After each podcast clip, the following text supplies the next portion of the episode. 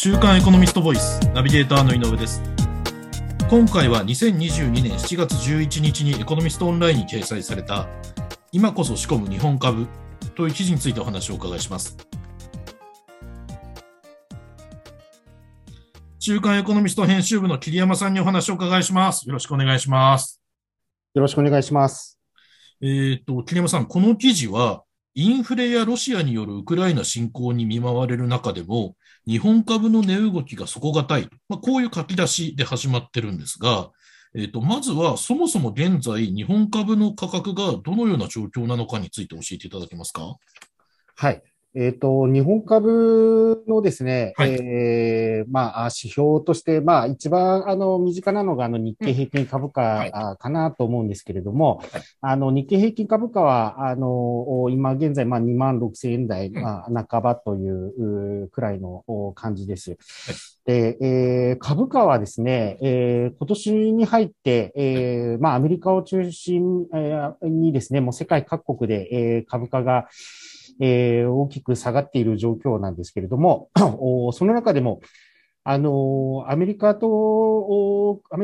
比べてですね、日本株の下落幅が相対的に小さいと、こういう特徴が出ています。具体的には、昨年末と足元の株価を比較したところなんですけれども、はい、アメリカの S&P500 という株価指数はですね、はい、昨年末に比べて、一時2割以上下落したりとか、あとニュースでよくダウ工業株30種平均、ニューヨークダウですね、聞かれたこともありますけれど、方も多いと思いますけれども、これも17-8% とかいう下落になっています。で、ただ日本株はですね、日経平均株価を去年の年末とかと比べてみるとですね、最も下落し、今年に入って最も下落した時でも、今年に入ってと言いますか、この6月ぐらいですね、を比較してもですね、昨年末に比べて1割ぐらい安い水準にとどまってて、それはトピックス、東証株価指数も、大体、似たようなトレンドにあるということです。要は、ざっくり言えば、アメリカ株が、去年の末に比べて2割下がっているけれども、日本株はだいたい1割程度で、収まっているというような状況かなというふうに思います。なるほど。で、記事ではですね、そのアクティビストなどから株主総会で株主提案があった企業は、株価が上昇している銘柄も少なくないと、こう述べられているんですが、このアクティビストとは一体何なんでしょうか。はい、アクティビストを、よく物言う株主と、言われますけれども、上場している企業の株を買ってですね、株主として、その企業にいろんな注文をつける株主と、いうことですね。一昔前はですね、日本株でも、なんて言いましょう。ちょっと、強引なですね、買収を提案したりとか、よくハゲタカファンドみたいなことを言われたりする、こともあったんですけれども、ここ最近は、そうした見方が、かなり変わってきてですね、このアクティビストによって、物言う株主によってですね、日本企業の経営体質がより、株主を向いた経営だとか、より成長を企業としての成長を目指す経営に変わるとかですね、そういうきっかけになるんじゃないかと、いうふうにかなりポジティブに前向きに捉えられたりすることが非常に増えてます。なるほど。ではですね、例えば今年6月に行われたその上場企業の株主総会では、どのぐらいの数のその株主提案が行われたんでしょう。はい。そうした集計をしている信託銀行によるとですね、今年6月の株主総会、3月末で決算期を迎える企業が、6月に株主総会をすることが多いんですけれども、この6月の株主総会で、いわゆるそうしたアクティビストと言われる株主からですね、なされた株主提案は、上場企業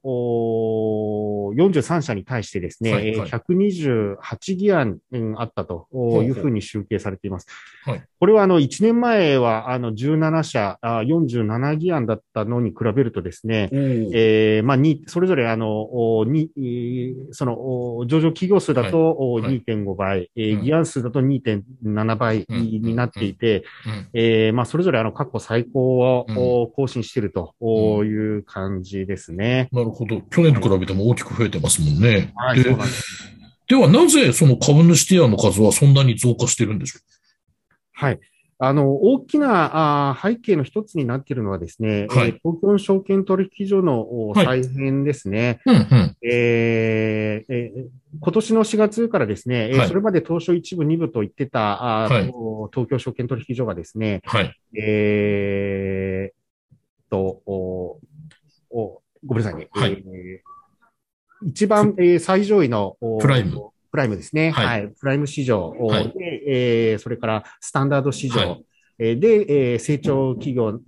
などが上場するグロース市場と、はい、こういう3市場に再編されたんですけれども、はいその再編の理由というのもですね、はいまあ日本株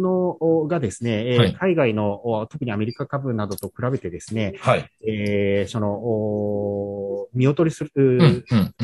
と、はいそれも企業経営の効率性とかですね、はいそうした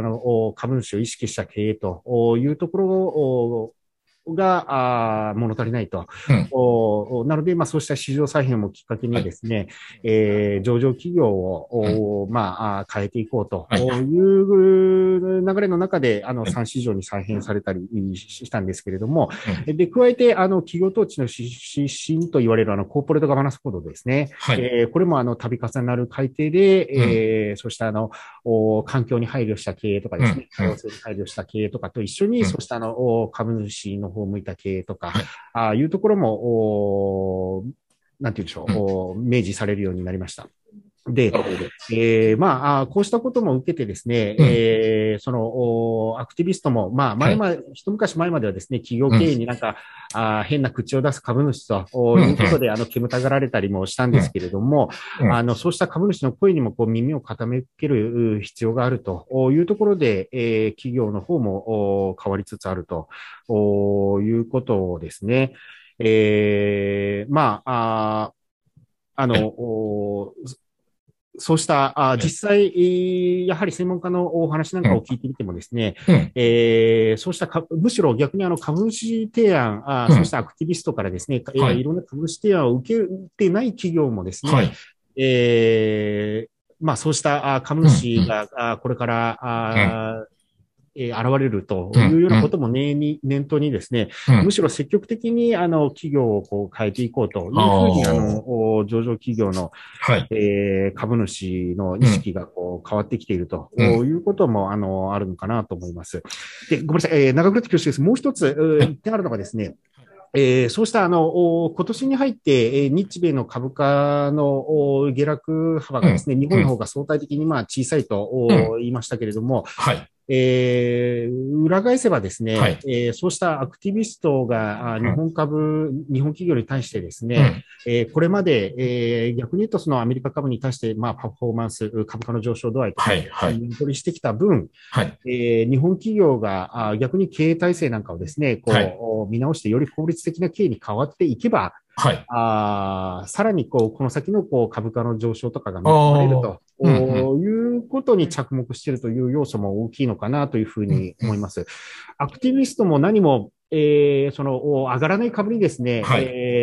または企業の変革が見込めない、経営の変革が見込めない株にわざわざ、投資するわけもなくて、そこから自分たちが投資して物を言うことで、この会社が変わって、その結果として、株価が上昇したり、企業価値が、向上したりという可能性があると踏んでいるからこそ、投資したりという側面もこうあるのかなというふうにはい、思います。はい。なるほど。わかりました。では、具体的にその株主からは、どのような内容の提案がされてるんでしょうか。はい。やはり大きいのはですね、株主還元の強化ですね。はい、株主還元というのは、配当を増やしたりとか、あと自社株買いですね。はいはい。その会社が市場に上場されている自分の株式をですね、買うことで、その一株あたりの価値が高まって、より株価上昇する効果が期待できるわけですけれども、そうした配当の増配、配当とか、株主還元の強化などを株主還元の強化、自社株買いも含めてですね、求めているところが、まあ、非常に多いというところですね。その他にも、企業がお付き合いで保有している、政策保有株式と言われますけれども、そうした、なかなか、企業経営の中で、相対的に重要でない株式を保有してたりという株式に対してですね、そうした株式を売却しろというふうな圧力をかけたりとかですね、いうような提案もあります。なので、そうした不要な、さして大切じゃないその株式を保有している会社がですね、その株式を売って、さらにそれをより有効に活用できる、その資金を有効に活用できるように求めるというようなことですね。なるほど。で、記事ではですね、今年6月の株主総会でアクティビストから株主提案があった企業の中で、昨年末と比べて株価が上昇している企業のリストが掲載されてますよね。これによると、どのような企業の株価が上昇しているのかについて教えていただけますか？はい。まず目立つのはですね、地方銀行の株ですね。日本の地方銀行というとですね、非常に人口減少も進む中で、収益性が低いとして、一種株式市場からちょっと見放されてた側面があると思うんですけれども、なんと、滋賀銀行はですね、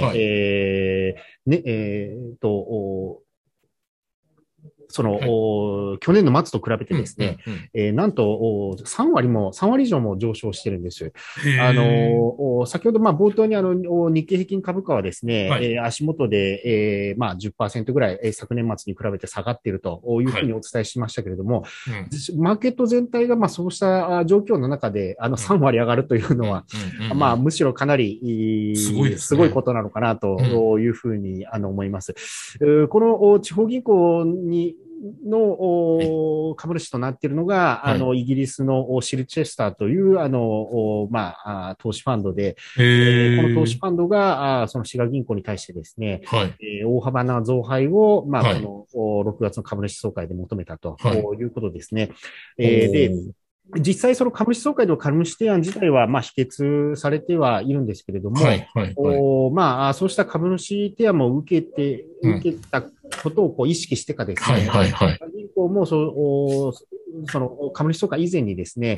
株主還元の強化策というのを打ち出したりとか、いうこともあって、それがマーケットで非常に好感されているということが言えるかなと思います。なるほど。で、同じように、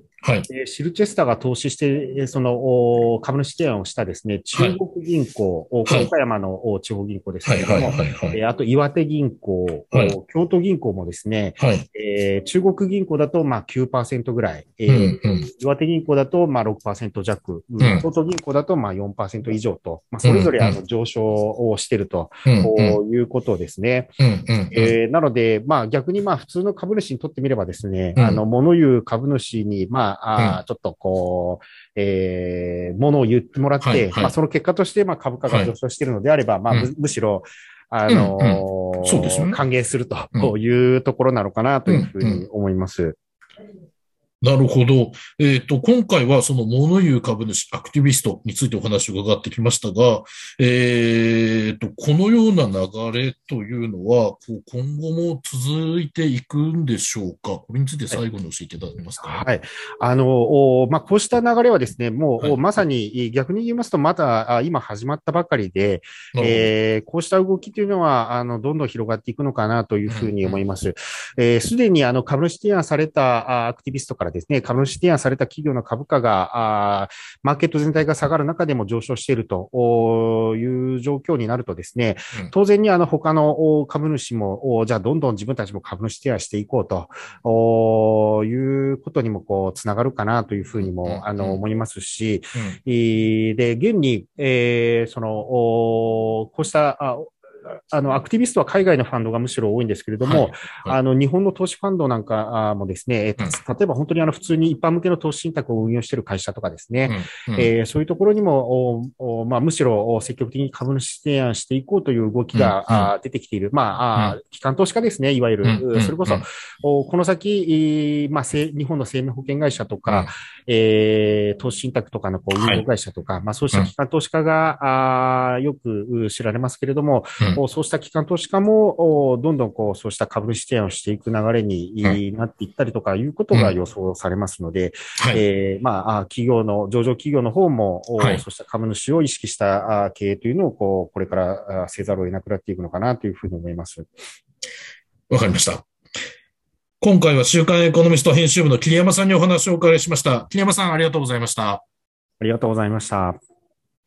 こちらの記事はエコノミストオンラインにも掲載されています。ぜひご覧ください。